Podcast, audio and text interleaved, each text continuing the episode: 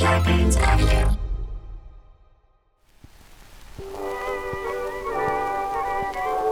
The Tumbler's Willie podcast, episode 3 The 50 Year Everything.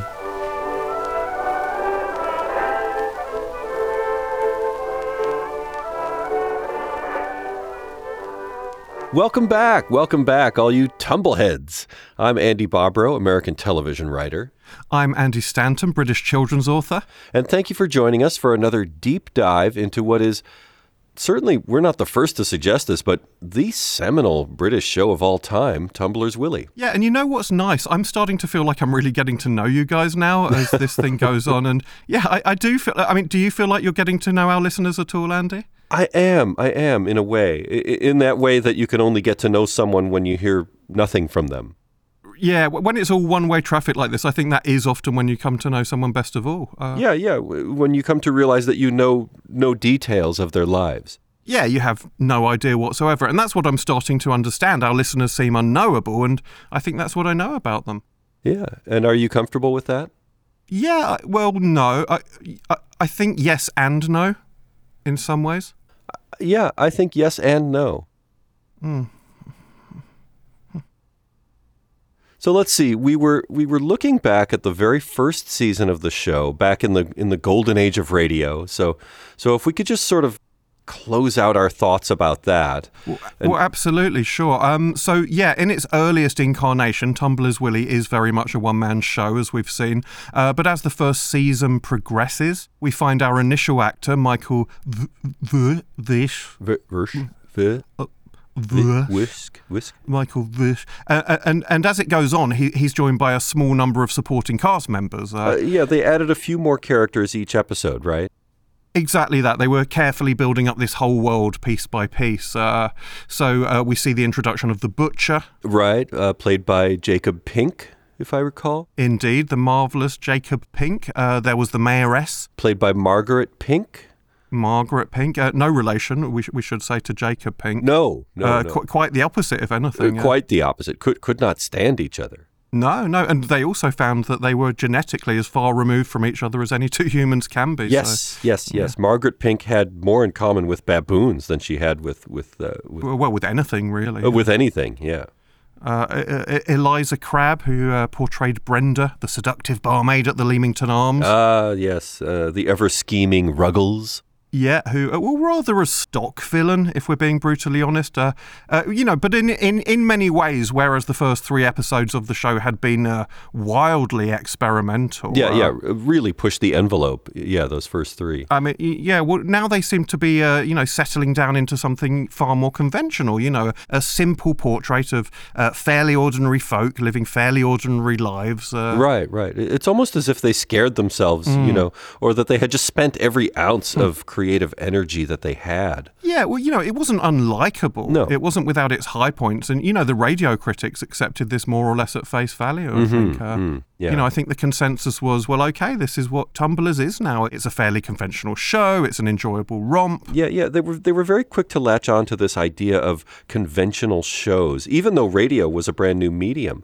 It was odd. S- uh, s- So many critics referred to it as typical in an era where there was nothing else. So, Yeah, yeah, there, there were no other shows. There was nothing to compare it with. Uh, right, there were literally no other shows. So, so, I, so I guess in that respect, it was typical. I mean, it, it was identical to a hundred percent of what was being broadcast at the time. yeah, yeah. Although, I mean, it, it, it does feel like in some ways they didn't have enough information to make that call.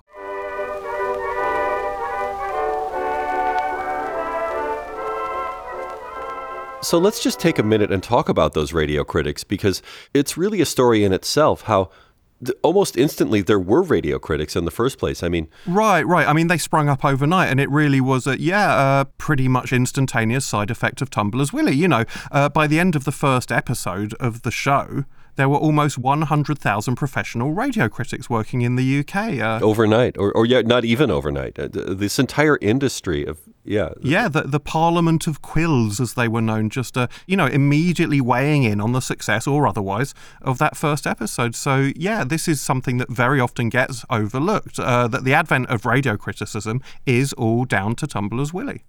Yeah, yeah. And a, a crucial development, I think, for, for society, if not for people. And these guys wielded tremendous power from the get go, right? Oh, absolutely. I mean, they decided whether shows would live or die. There was one critic in particular who was so deft that he just wrote a single word no. Oh, I bet I know who wrote that review. Okay, you put yourself on the spot, Andy. Let's test your knowledge. that had to have been the Nasher, right? That is so the Nasher. absolutely right. Absolutely Yeah. right. It was the Nasher. Yeah, yeah, the Nasher. Yeah. oh boy, what a story there. I mean, this is to take nothing away from you here, Andy. But it, you know, Well- it was a that was a safe guess. Uh, this uh, he was probably the most celebrated critic of them all. Uh, he wielded so much power to shut down radio shows that yeah, he went under that sobriquet, the Nasher. yeah, r- real name Jonathan Showkiller. Jonathan Showkiller. But yeah, uh, very famously, uh, in one instance, absolutely, he simply wrote the word no. And uh, Not that about was- tumblers though. No, heaven forfend. He was always very kind to tumblers. Uh, Mm, And thank God he was, or, or Yeah. we wouldn't have 120 seasons of this blessed show to discuss. Well, quite, yeah, we'd be out of a job. But uh, no, the, the, uh, you know, this one word review, this was a couple of years later when he was reviewing the pilot episode of The Fishbone Lads.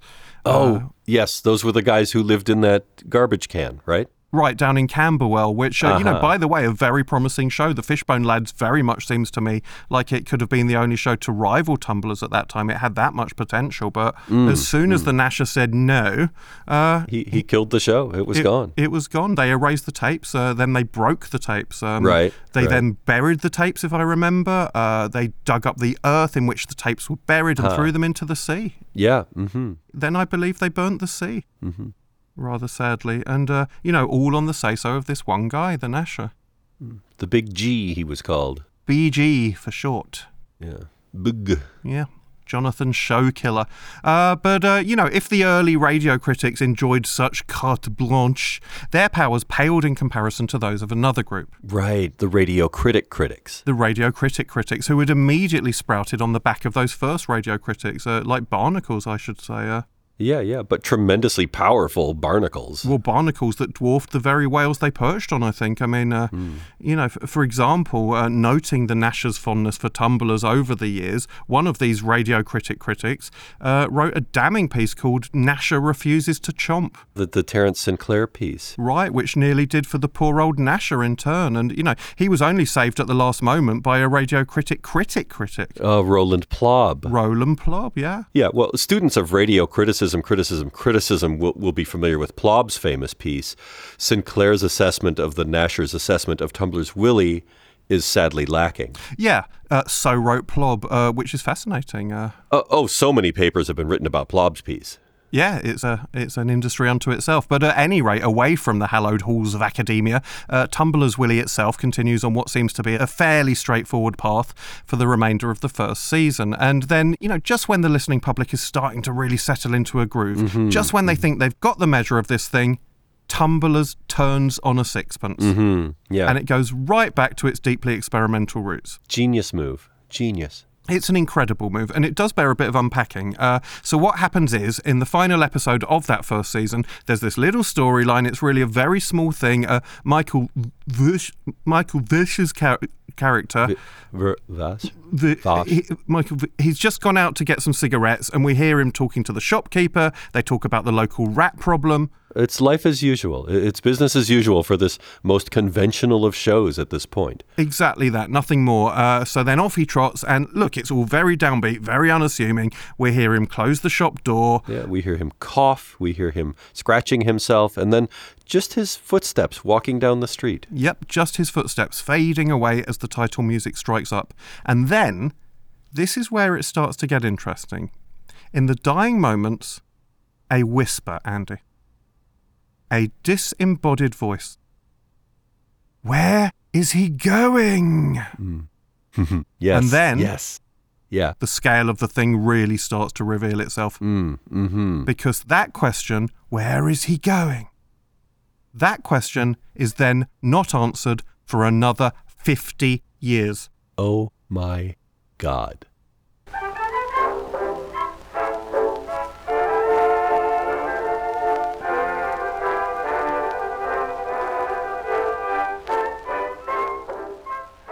So, this is the start of what we now know to be the 50 year everything. uh, which is amongst the most daring conceptual leaps the show ever made. So, firstly, the name itself. Why is it called the 50 year everything? What, what do we mean when we talk about this period? Right. Well, in essence, Andy, it's really one very holistic idea you have to grasp. Uh, imagine if instead of sitting down and listening to a radio program, the program itself were all around you all the time, uh, encompassing everything that you saw, everything that you heard. What you smelled, what you tasted. Right. Your thoughts, your dreams. It was everything. That was the concept. You know, uh, the show was everything And everything was the show. now you're catching on exactly that and that was the thinking behind it Mm, So, so the concept itself is beautifully simple. well, a five-year-old could understand it it's just that it's that good Yeah, yeah, but but I suppose the question is why? Uh, why why would the makers of a moderately successful radio drama Hmm. wish to? I I guess you'd have to say expand their remit i- in this way. Wh- wh- Why do we think they developed such a hunger to control and define all reality a- all of a sudden? well, it, well it's a good question i think what happens andy is that great art sometimes does reach a point where there are only two options available and uh, you know the first choice is for the makers to give up the ghost altogether say we've made a few bits and pieces we've had a laugh mate let's go down the pub and have a shandy you know get get back to a quiet life with the missus you know that's one option uh, they could have folded right there they'd made a perfectly serviceable first season Yeah. uh, uh, but you know, there's a more interesting option, and that is to realize collectively as a band of creators that you've reached this point where the only way to grow is to exceed expectations to such an extent that nobody knows they're even being exceeded. I think, uh, Yep. you know, to challenge the status quo, to tilt at windmills, and Yes, I- yeah, I, I, yeah, I yeah. think they all just felt it was right, really. I think Well, it yeah. felt good. It felt good to become gods. Right, Th- that makes sense. So, so rather than continue to write these little stories, Well, of well, they've theirs- done that. They've done 10 episodes, you know. uh, Yeah, yeah, yeah. Make up their little puppet shows inside the claustrophobic confines of the radio. It had grown frustrating for them. Yeah, so they really wanted to throw the question open can we go so far as to not put out a show in the traditional sense Exactly so. And, you know, that's the challenge that they were throwing down. yeah, with, with the footsteps? With the footsteps, the footsteps are the key. You know, the producers are really laying down this gauntlet, you know, not only for themselves, but to the listeners, uh, crediting them with the intelligence. oh, and the maturity. and the mature right exactly to interpret those footsteps fading away into the distance to hear that question Right, right. Where is he going? right and to understand that question Yeah, Where is he going? you know even to apply it to themselves yeah, where are any of us going? I- exactly so andy and you know to realize that the answer to that question will not be fa- cannot be found by turning on a bloody radio you know Yeah, yeah, by tuning in a dial. It's so puerile, I think they're saying. it's so puerile uh, so yeah they're saying don't tune in next week don't tune in instead tune in to everything around you Yeah, now you're the show. you're the show. You know, whatever the next 50 years of Yeah. all human experience may hold, that is the show. Yeah, but look, th- this whole idea seems self explanatory and even pedestrian to us now, but in 1903, this would have been quite a conceptual leap. Did people get it?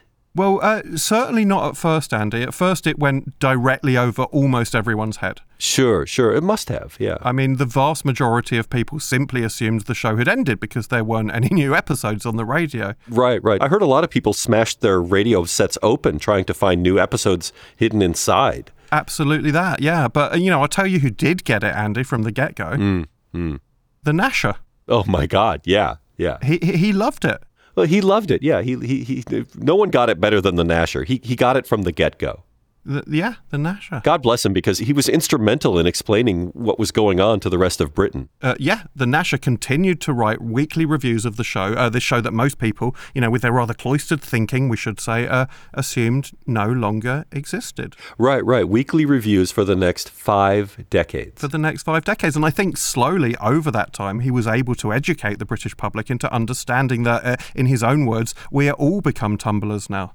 He Oh, he uh, got it. Yeah. He, he got it. He understood this concept perfectly. He fully understood that Tumblers wasn't off air, it was in the air. it was the air itself. Yeah, absolutely. He's the first to publicly acknowledge that everything that happens during this period is part of the conceit. Yes, yeah. So, for example, I remember he gave the First World War f- five stars. He called it genius. Well, he saw it for what it was a, s- a story arc, you know, and his final word on the Great War was uh, Tumblers has really delivered with this one. Let's hope there's a sequel. Very complimentary, yes. And rightly so, I think. Uh, it was very well done. Uh, and again, in 1928, when Estonia changes its currency from the mark to the um, To the croon. uh, to the kroon, thank you. Uh, Yeah. You know, what does the Nasher say? Triumph for tumblers. Yeah, triumph for tumblers. Yeah, yeah, yeah. A superlative moment. And we see this over and over again. You know, uh, in 1933, when Vidkun Quisling and Johan Bernhard Hjort formed the National Socialist Party of Norway. Yeah, this has put the cat amongst the tumblers' pigeons for Norway, writes the Nasher. Yeah, yeah, yeah. So, I mean, because I know this stuff, but it still amazes me. Anything and everything, right? It was all tumblers. All tumblers. Uh, the 1907 coal mine explosion in Pennsylvania. Yeah, that's tumblers. That's classic tumblers from this period. Uh, the Barbary lion becoming extinct in the wild. A highlight of the 1922 season, as it were.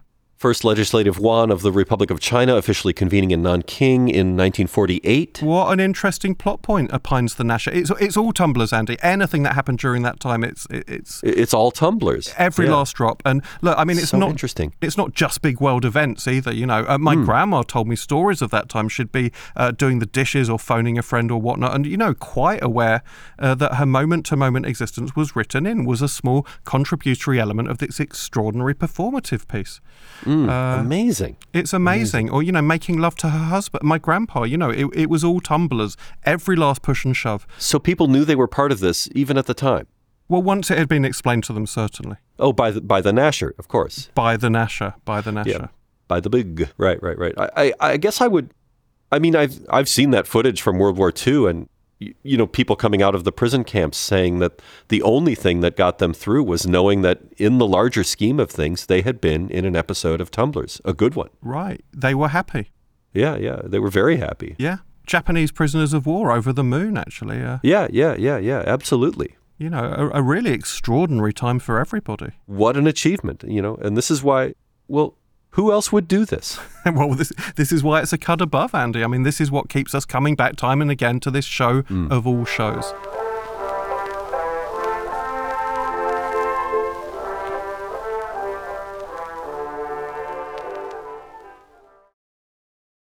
So I know when I first discovered Tumblers, I listened, you know, to season one, and then I, I just started right on with season 52. Hmm. And a lot of people gave me grief over that. And uh, They said, you really aren't getting, you know, you're not getting it unless you allow for that 50 year pause, which constitutes seasons two through 51 of the.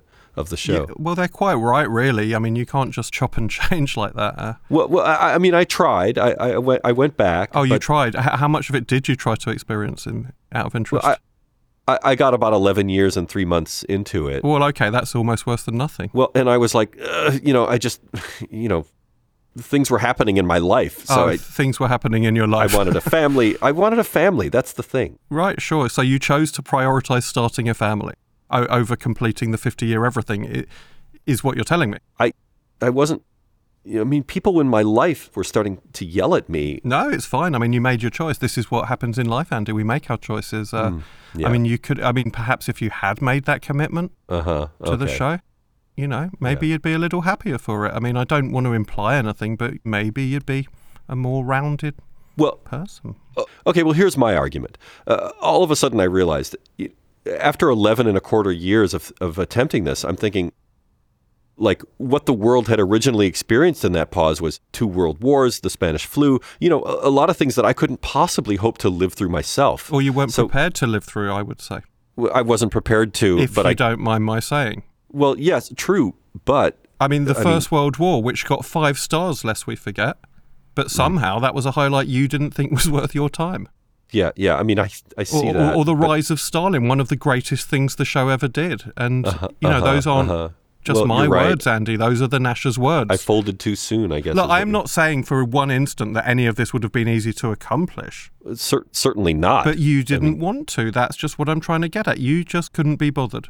Well, I can hear a little judgment in your voice, but that's fine. I mean, I Well, I'm sorry if it sounds that way. I apologize. I'm not try- I'm just but I just want to get down to brass tacks here. I I just don't want to airbrush what you did here. well, okay, Okay. okay, yeah. yeah. I, I mean, I see where I you're just going. want you to It's- face the facts, Andy. yeah, That for yeah. whatever reason in your little head, yeah, that I shortchanged it. yeah, yeah, that you thought, no, not for me. I, Andy Bobrow, have other agendas in my life which I Mm-hmm. deem more important than this groundbreaking 50 year period of a Yeah, show but- that well, I but you claim didn't either, to be let's be interested honest. in.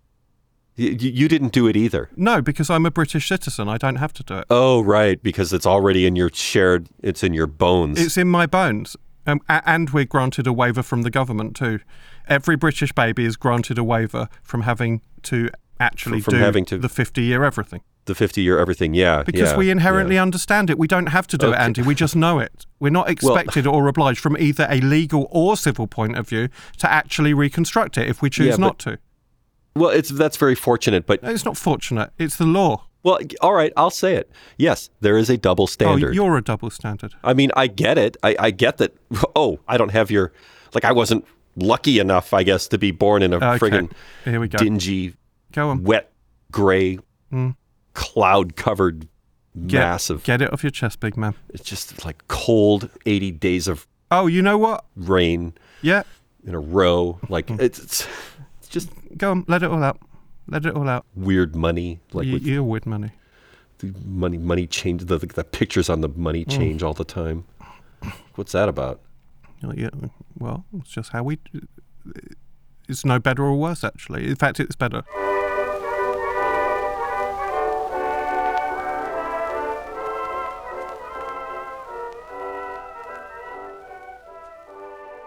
So, for 50 wonderful, genre defying years, Tumblrs is on the loose, defining and indeed creating all of global reality.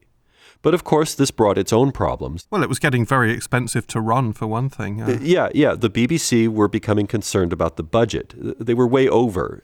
So, they had a meeting. a rather heated meeting, we should say. And uh, yeah, uh, long story short, a compromise is reached, and the show's director at the time, uh, Bill Lib, Bill Lib, yes, yes, who, well, we haven't got time to get into him today, but what a fascinating character. He was actually a Mobius person, I believe. That's correct. He was he was immeasurable. He had uh, literally no beginning and no end. But uh, yeah, the upshot is uh, Bill Lib rather reluctantly agrees to bring the 50 year everything to an end and uh, reinvent Tumblers from scratch as a conventional TV show now. Right, right. Th- So, they scale it right down. Right down. And this is so tumblers because this happens with no fanfare, no warning. They just put it out there. They just put it out there. But, you know, the BBC did stipulate that there had to be something to bridge the gap Mm. between the last radio broadcast half a century earlier and, you know, the start of this new run. Uh, yeah. The, well, this was the problem they faced for Abs- sure. Yeah. Absolutely. And, uh, you know, the solution they hit upon was uh, the idea of returning to the framing device of the footsteps. Mm. Um, Michael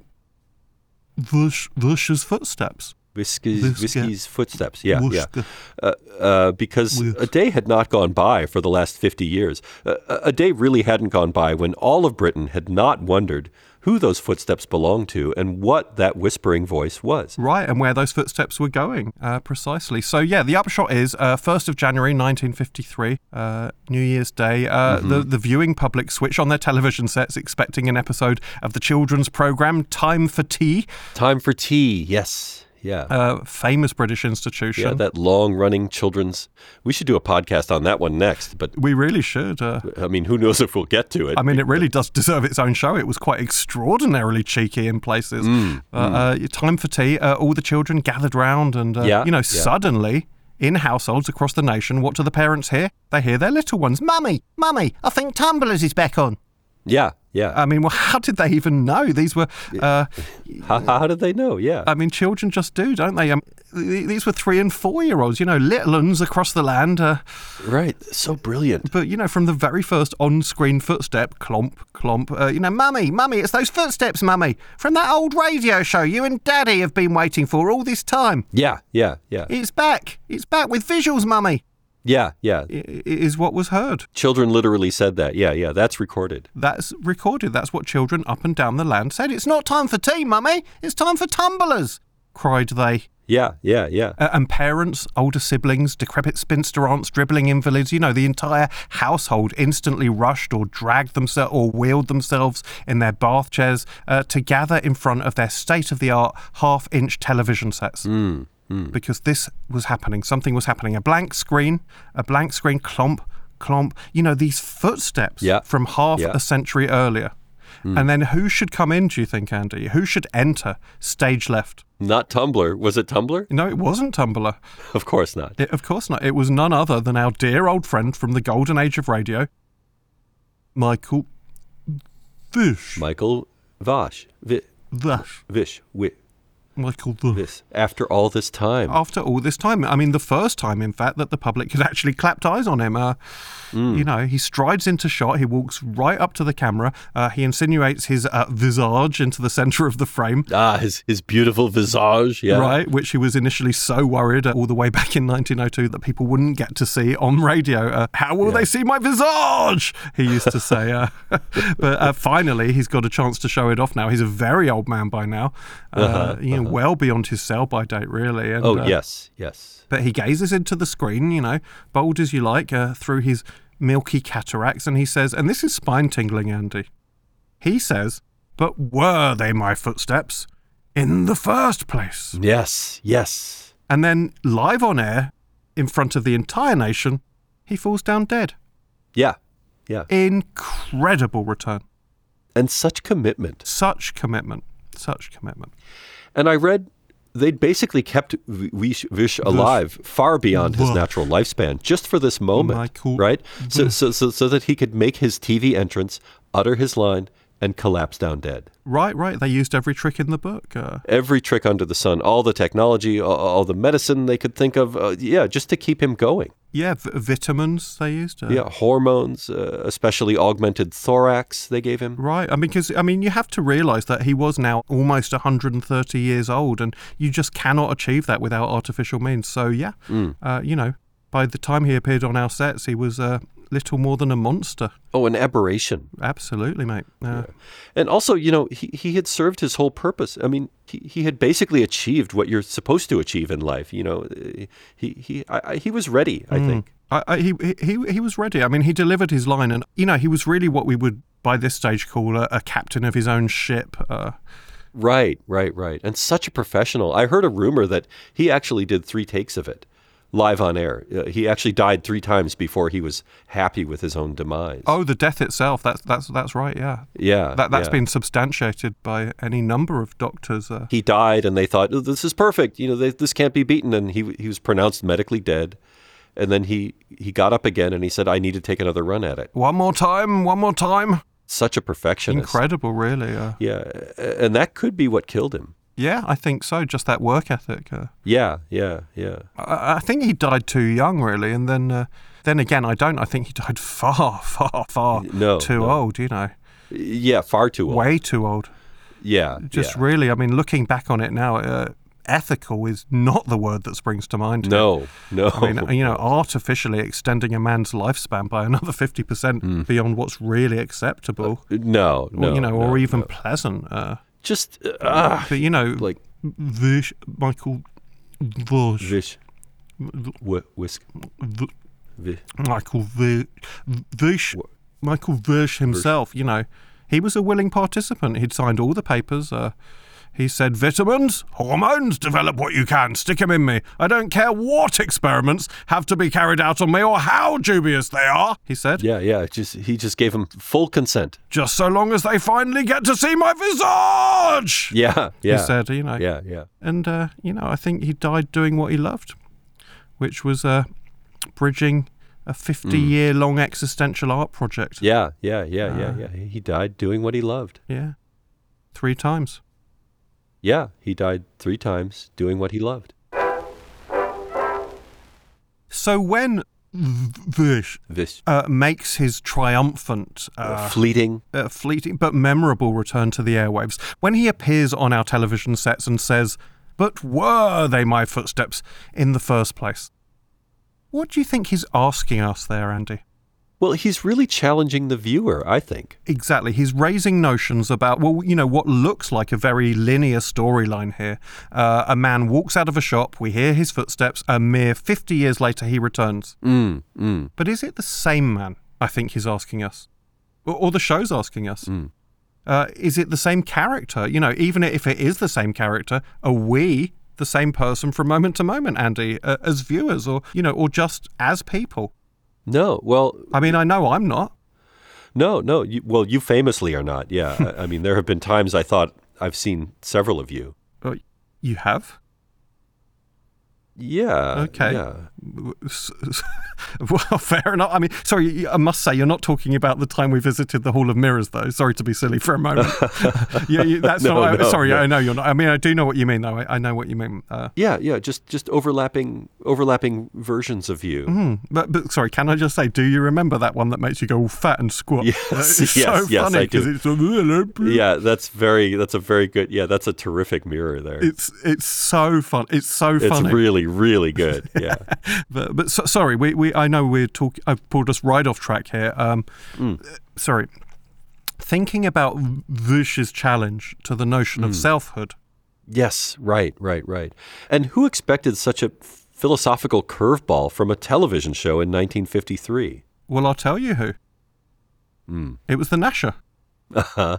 Uh-huh. The Nasher, of course. right? Who wrote a fantastic review uh, called "Just as I Expected," which began, "Just as I expected, Tumblers is back with yet more thrills and spills." He really called it. Yeah. And I think he was right because Tumblr's was back and there were more thrills and spills. Yeah, and of course they were. And, you know, we'll be looking at any number of those thrills and spills in our future episodes. So do stay tuned because we're not going to leave you hanging for 50 years. I promise you that, guys. no, indeed. We'll be back very soon to take a look into the 1950s, the golden age of television, and certainly a golden age for our favorite show. the Nasher himself couldn't have put it better. See you next time, Tumbleheads. Bye.